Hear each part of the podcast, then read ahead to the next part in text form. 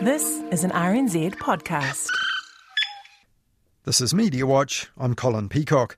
This week, the government revealed what life at level 3 might look like for us, and with COVID 19 cases levelling off and the Cabinet meeting tomorrow to talk about moving off level 4, well, some took this as a sign of a bit of light at the end of the tunnel.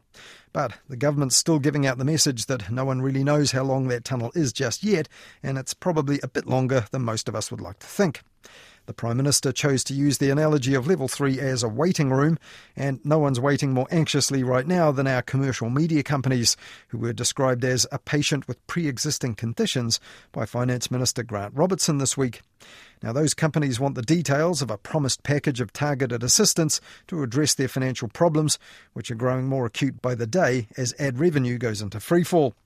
Well, this week we'll hear from one observer who says that the current crisis is actually an opportunity to plan for journalism here that doesn't depend on ads anymore. He runs a platform which does just that, but would that or anything similar really help? But before that, we look at how no fewer than 12 media bosses left Parliament's Epidemic Response Committee this week in no doubt about the peril they face.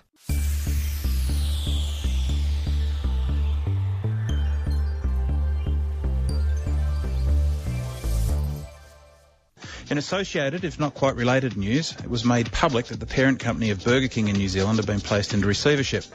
Grant Graham and Brendan Gibson of KordaMentha were appointed receivers for the business, which operates 83 stores around the country and employs more than 2,600 people. Burger King restaurants have of course been closed as part of the lockdown, and Gibson said this has had a significant impact on the business in New Zealand.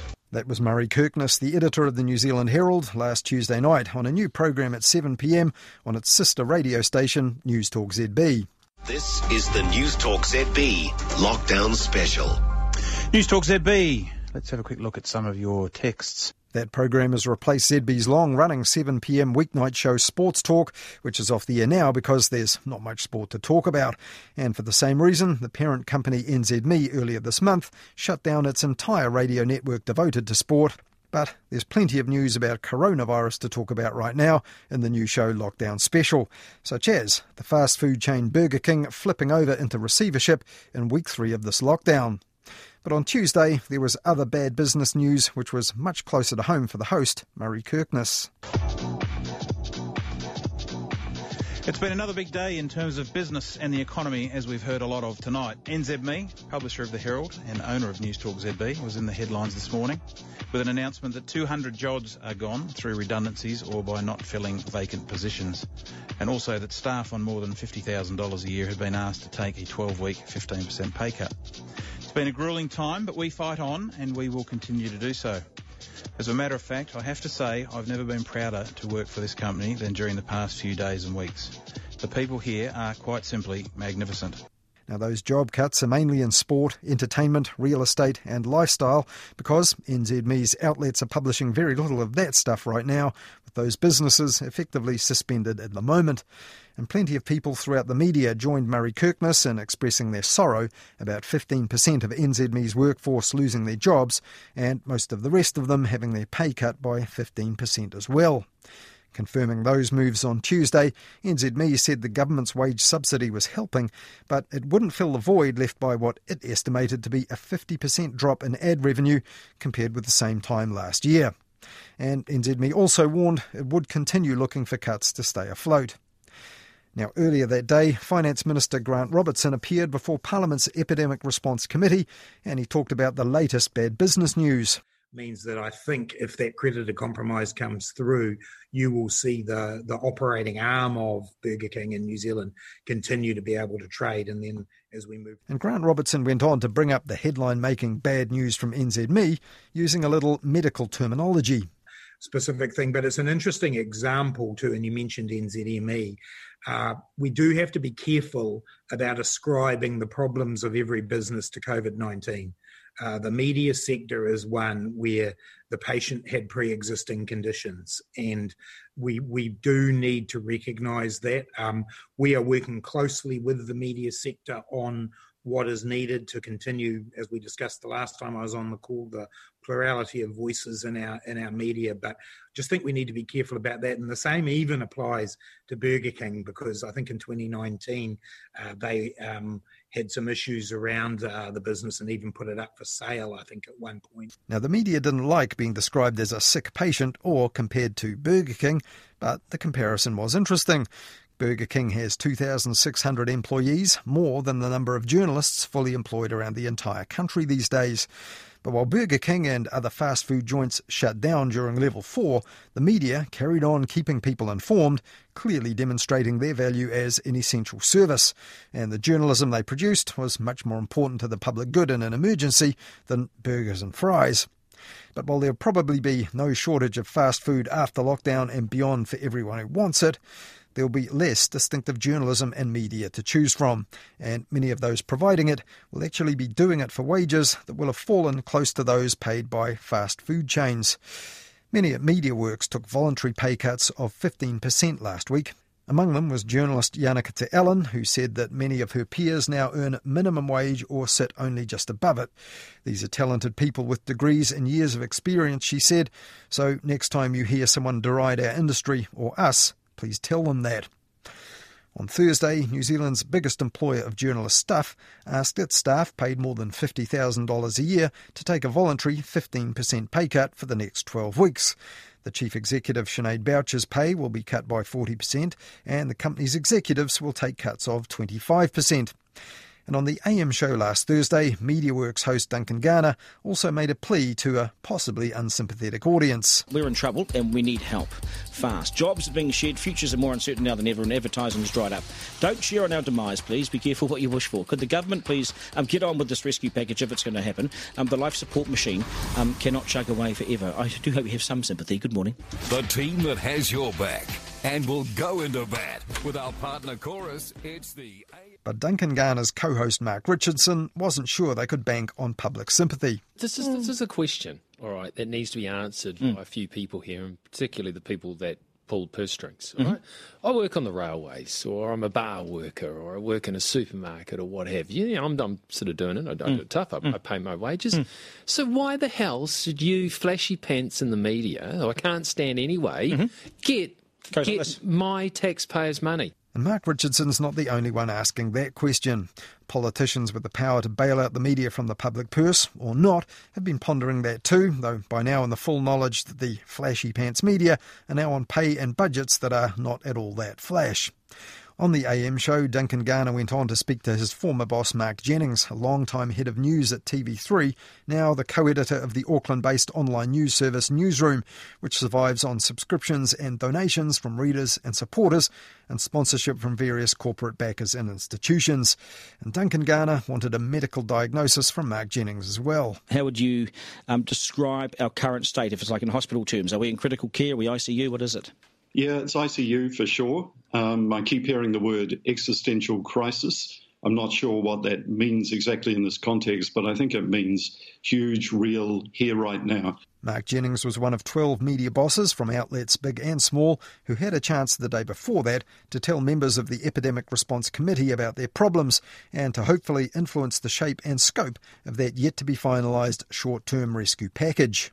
You know, we really are in an existential crisis here because advertising revenues in New Zealand are absolutely in free fall. Um, I estimate the declines since the lockdown to have been between 50 and 75%, and no medium is exempt from that. That was Gavin Ellis, a former editor in chief of the New Zealand Herald, there speaking as the Epidemic Response Committee's expert witness, and he went on to tell the committee members this.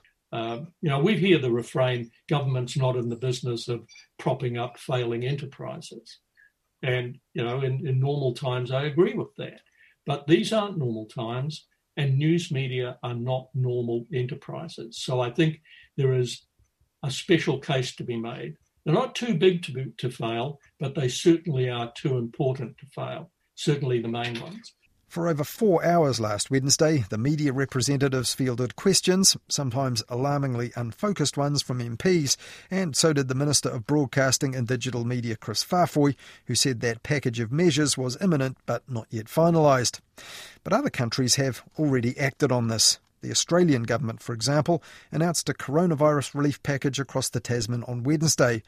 In it, commercial television and radio broadcasters had their spectrum fees waived for about a year, and local content quotas suspended for 2020, maybe even longer.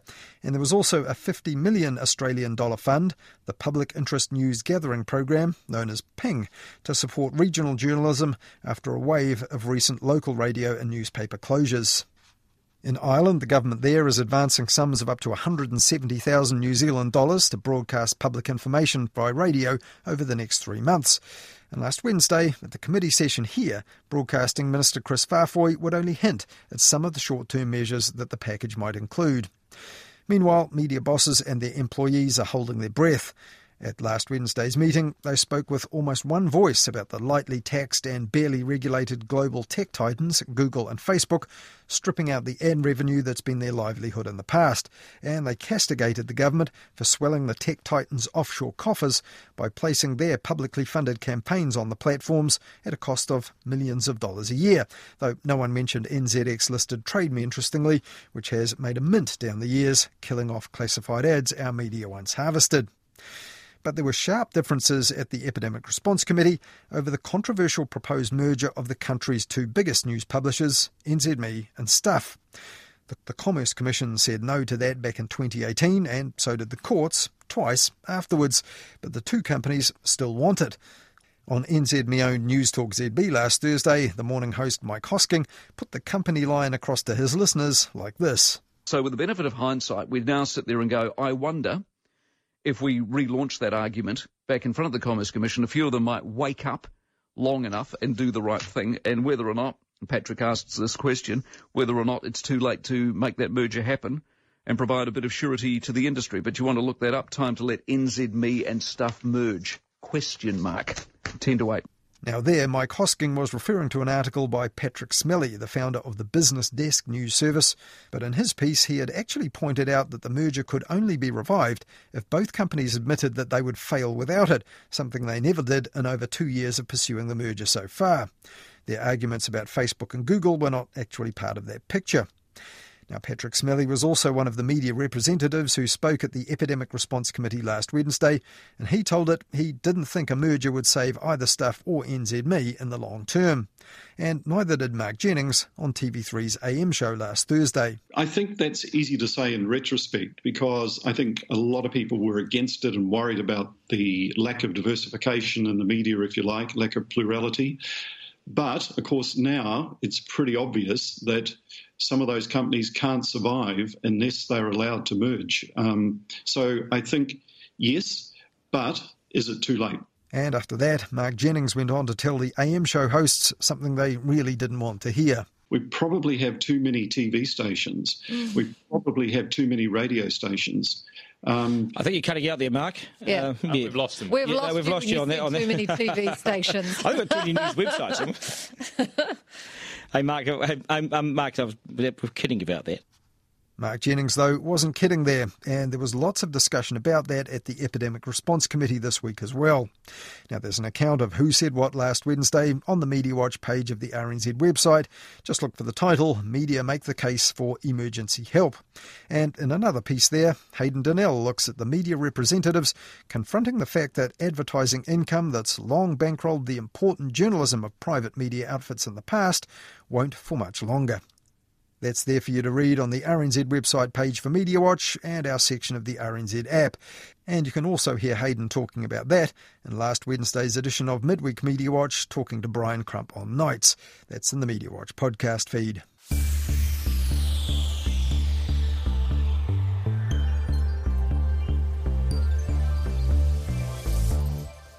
One member of the Epidemic Response Committee last Wednesday, MP Michael Wood, also raised the prospect of not doing anything to intervene in the media market and letting what he called creative destruction take place to see what would emerge. And he put that to the founder of one of the newer digital age media outlets, Duncan Grieve of The Spinoff. Yeah, I'm, I'm wearing a few hats here, but as a business operator, creative destruction is not unattractive to me. You know, I, I really I back my team and but with, as a as a journalist and a participant in this industry, the idea horrifies me. Uh, you know, the spin-off can only exist as part of an ecosystem. We, 12 journalists, you know, we, we used to have 4,000. We're probably down under 2,000 now as a country, despite our population having significantly risen. Now, Michael Wood MP wasn't the only one listening to Wednesday's hearing online, pondering the options of not shoring up the media as we now know them, but rejigging them somehow without the unreliable underpinning of income from ads. Hamish McKenzie cut his teeth in student journalism, a Otago University student paper critic back in 2003, one year coincidentally after Patrick Crewdson, who's the current chief editor of Stuff, New Zealand's biggest commercial publisher of news. After freelancing and writing for the now defunct Listener magazine, among others, Hamish McKenzie went to the US and became an in house writer at Tesla, the innovative company led by the maverick entrepreneur Elon Musk. Then he went on to co found a subscription publishing startup called Substack, which helps writers make money from their readers. Substack's been described as an ad free social media network, and it was backed by more than 15 million US dollars of Silicon Valley venture capital last year. Two weeks ago, award winning journalist and author Matt Taibbi, famous for his work for Rolling Stone magazine, announced he would only be publishing his online writing through Substack from now on. Now, as the US media were hit with COVID 19 chaos, Hamish McKenzie said that the old business model from media had exploded so spectacularly that the fire, smoke, and debris were obscuring a once in a century opportunity to rebuild it all over, make it better and more lucrative than it ever had been in the past, he said. That's pretty bold talk, and Hamish McKenzie also appealed for any New Zealand writers struck by layoffs or cutbacks to get in touch with him because Substack has an emergency grants program currently making payments to writers in COVID 19 distress. Last week, on his own platform, Hamish McKenzie published an article headed, What Could the New Zealand Media Look Like If It Were Reinvented? in which he argued that they now need to be divorced entirely from the advertising business. Now, it's easy to write that, but much harder to actually do it without throwing much of the journalism baby out with the dirty economic bathwater. So, after Wednesday's Epidemic Response Committee hearings, Hayden Donnell summoned Hamish McKenzie via Skype in San Francisco to ask him how the journalism we have now could really be sustained with advertising no longer part of the picture at all. Well, it already wasn't going to survive, and COVID 19 has pushed it over the cliff and I think if you see some of the comments from the select committee the other day from media executives, they are saying uh, that the ad revenue is already over the cliff. It, everyone knew this was coming at some point. It's just got here a little bit sooner than everyone thought. It's not because of the pandemic, it's because more efficient and more effective advertising machines were developed in the last decade, or actually in the last two decades. Right, so you're talking about Facebook and Google primarily there, and also sites like TradeMe. Yeah, I'm thinking mostly of Facebook and Google. If Facebook and Google are now in this dominant position and that the, the, the, the commercial media as we know it can't survive, what are you thinking will rise up in its place? A, a new kind of commercial media can not only survive but actually thrive. To get there, the world just has to realize that advertising is not going to be part of that future. I personally believe that subscriptions are a really big part of it, and finding the right mix between uh, the technology and the payments and uh, the structure of the business that's producing the media and then the media itself is going to be uh, crucial in the new world. You do have a heavy bias because this is what you're doing, right? You're, you're pretty much delivering exactly that with Substack. Substack at its most simple just makes it simple for any writer to start a paid subscription newsletter. It's an email newsletter, but it also has a web component. So it's more like a web email hybrid. Everything you publish gets published to your personal Substack website and emailed out to any, anyone who's signed up to your mailing list. And you can easily accept payments from those people who choose to pay at whatever price you set. And then for most people, uh, the path to success is not actually just putting all of your stories behind a paywall. In fact, you make the, the most successful models in Substack is if you make most of your stories, your best stories especially, free, and then you hope that say 10% of your overall audience will be willing to pay to get full access or a deeper sense of connection with you, this writer or publisher who they love or trust. So uh, you're basically saying a, a freemium model. You know, these these are things that the news media has tried, and the Herald is sort of doing now. It's a variation of the freemium model, and yes, I think it works better in Substack. And part of it is that the writer is in control and has total flexibility about where the paywall goes down on a story by story basis. So you can strategically use free content to go and reach a wide audience and then not expect that the entire audience is going to pay, but get some portion of that audience who believe in the work you're doing so much that they want to support it. That the new world can be built by niche publications that can flourish within their specific areas of expertise or passions. And then later on, they can be repackaged into alliances and bundles that kind of make sense uh, in a way that could potentially save people money instead of subscribing to 14 different uh, niche publications. The, the concern here is that what you mentioned, it's a boutique operation. A lot of these people that are joining up to it, you know, they are just small uh, specialist operators. Can a mainstream news service like Stuff survive on this kind of platform? How can that actually work?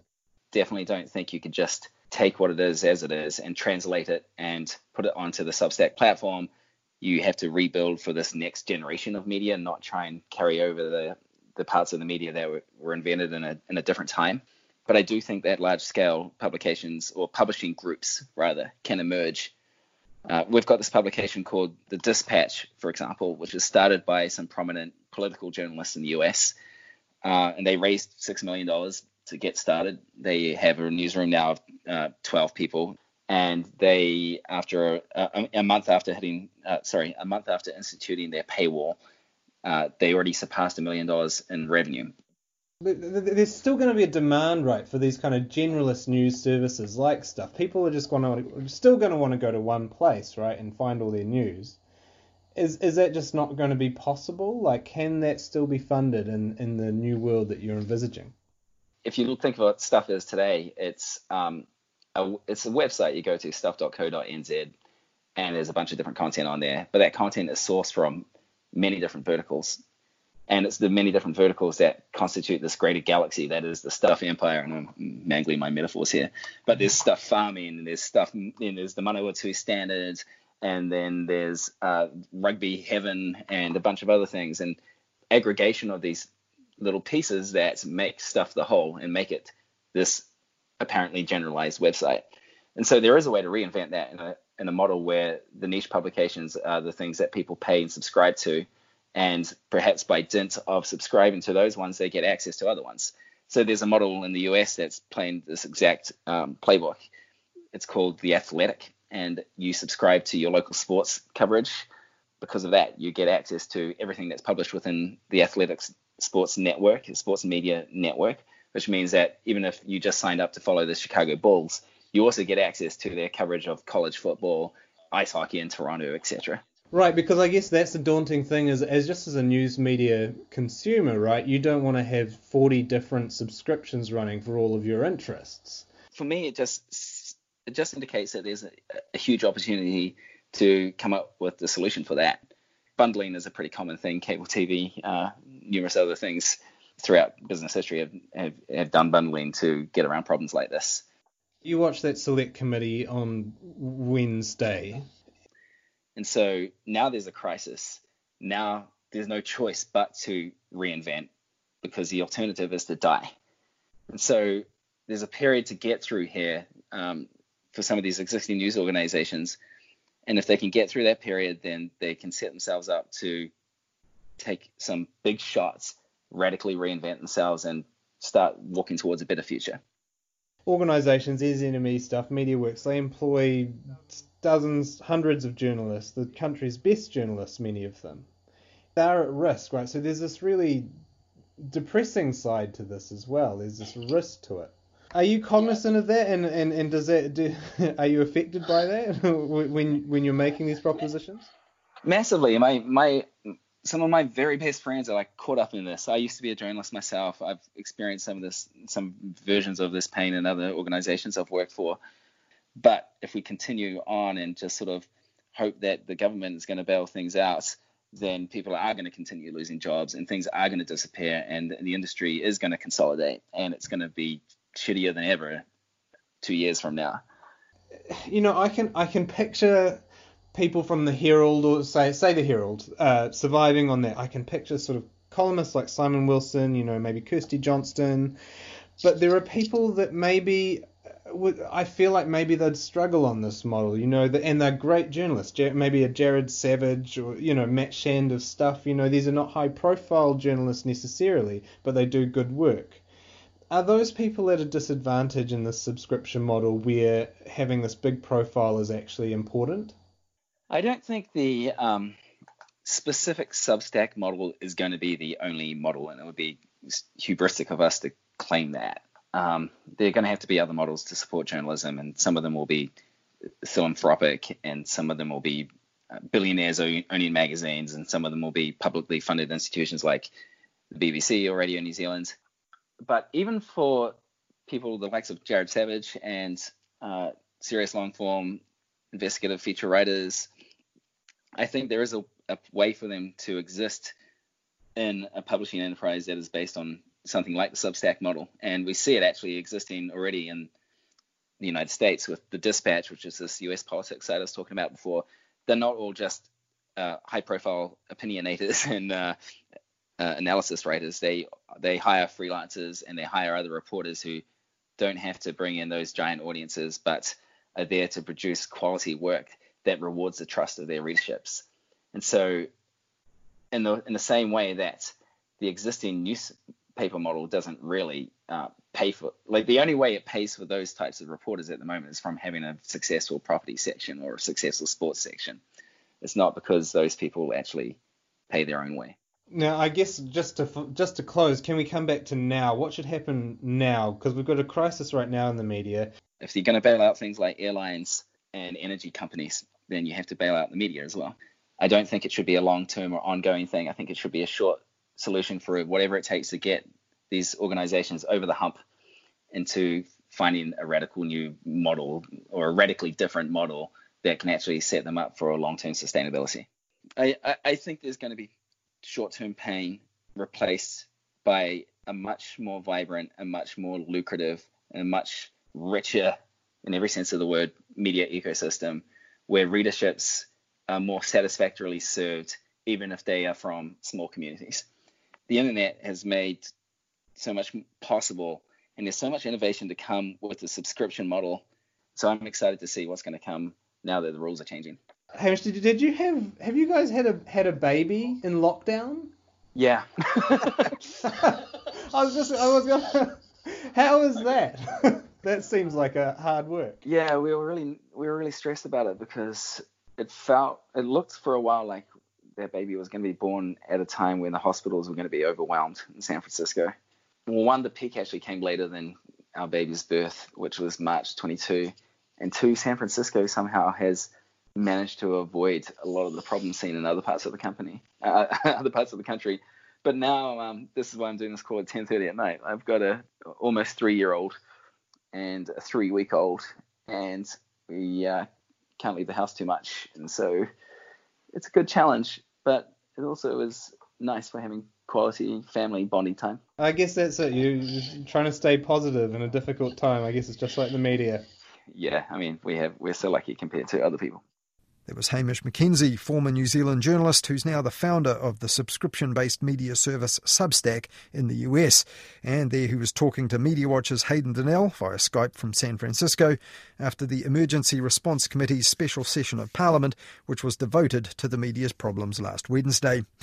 As we mentioned there, he's invited any New Zealand journalists who have lost their jobs or incomes during the COVID 19 crisis to get in touch. He's on Twitter at Hamish McKenzie, all one word, or you'll find details in the online version of this story on the Media Watch page of the RNZ website.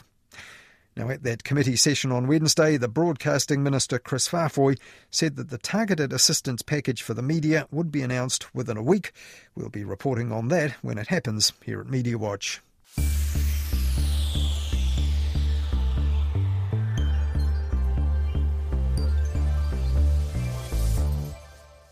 This week's announcement of guidelines for COVID 19 Alert Level 3 provoked a flurry of responses in the media, though no decision had actually been made yet about moving from Level 4.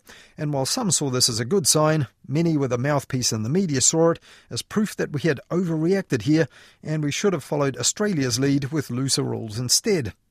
Now, many of these were the same names and voices we heard last week calling for an opening up of more businesses and that the economic cost of the lockdown was too great set against the limited risk of death to mainly older people, many of whom, the argument went, might have been a bit crook anyway. Auckland University epidemiologist Simon Thornley, who said last week, We don't want to squash a flea with a sledgehammer and bring the house down, was back in the news this week as one of the six academics in various fields arguing for a Plan B to supersede the effort to stamp out the virus here.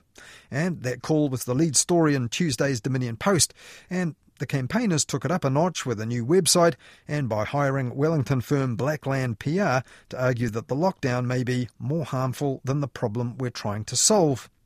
Now, after that, more than 60 academics from Auckland University's School of Population Health signed a statement in response backing New Zealand's current elimination strategy.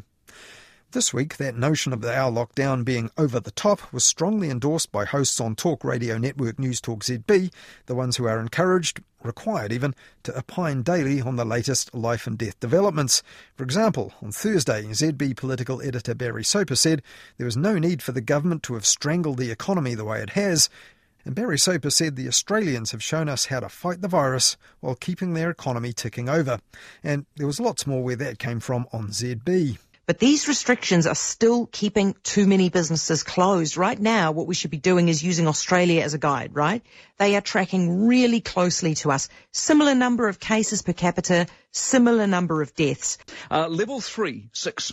In a nutshell, level three is, of course, Australia. Australia is where we should have been all along. Australia are doing better than us. This is where we should have been for a month. And all that one way traffic on ZB was amplified in the form of opinion pieces posted on the New Zealand Herald's website, where Herald journalists were also interrogating the claims behind that big push for a Plan B. Investigative reporter Kirsty Johnston, for example, looked closely at Australia's looser lockdown and got a range of experts to interpret data, most of whom didn't see Australia as the model. And the Herald Science reporter Jamie Morton examined key arguments in the push for Plan B one by one. On the Spinoff, microbiologist Siouxsie Wiles wrote a rebuttal of the Plan B proponents' claims, and while she was at it, she said those empty hospital beds were empty because the lockdown had kept people out of hospital. Likewise, the absence of mass burials that we've seen in Italy, Spain, the US, and elsewhere. Now, on Friday, Mike Hosking went on to tell his ZB listeners this. The numbers simply don't lie. In their obsession to eliminate, that word again, eliminate the virus, they have failed to accept our lockdown and have simply gone too far. But earlier in the week on Monday, Mike Hosking was having a little trouble with numbers when he told his listeners this about the tactics in another country, Iceland. And what they found is half the population at any given time has the virus but doesn't know it. Half, 50%.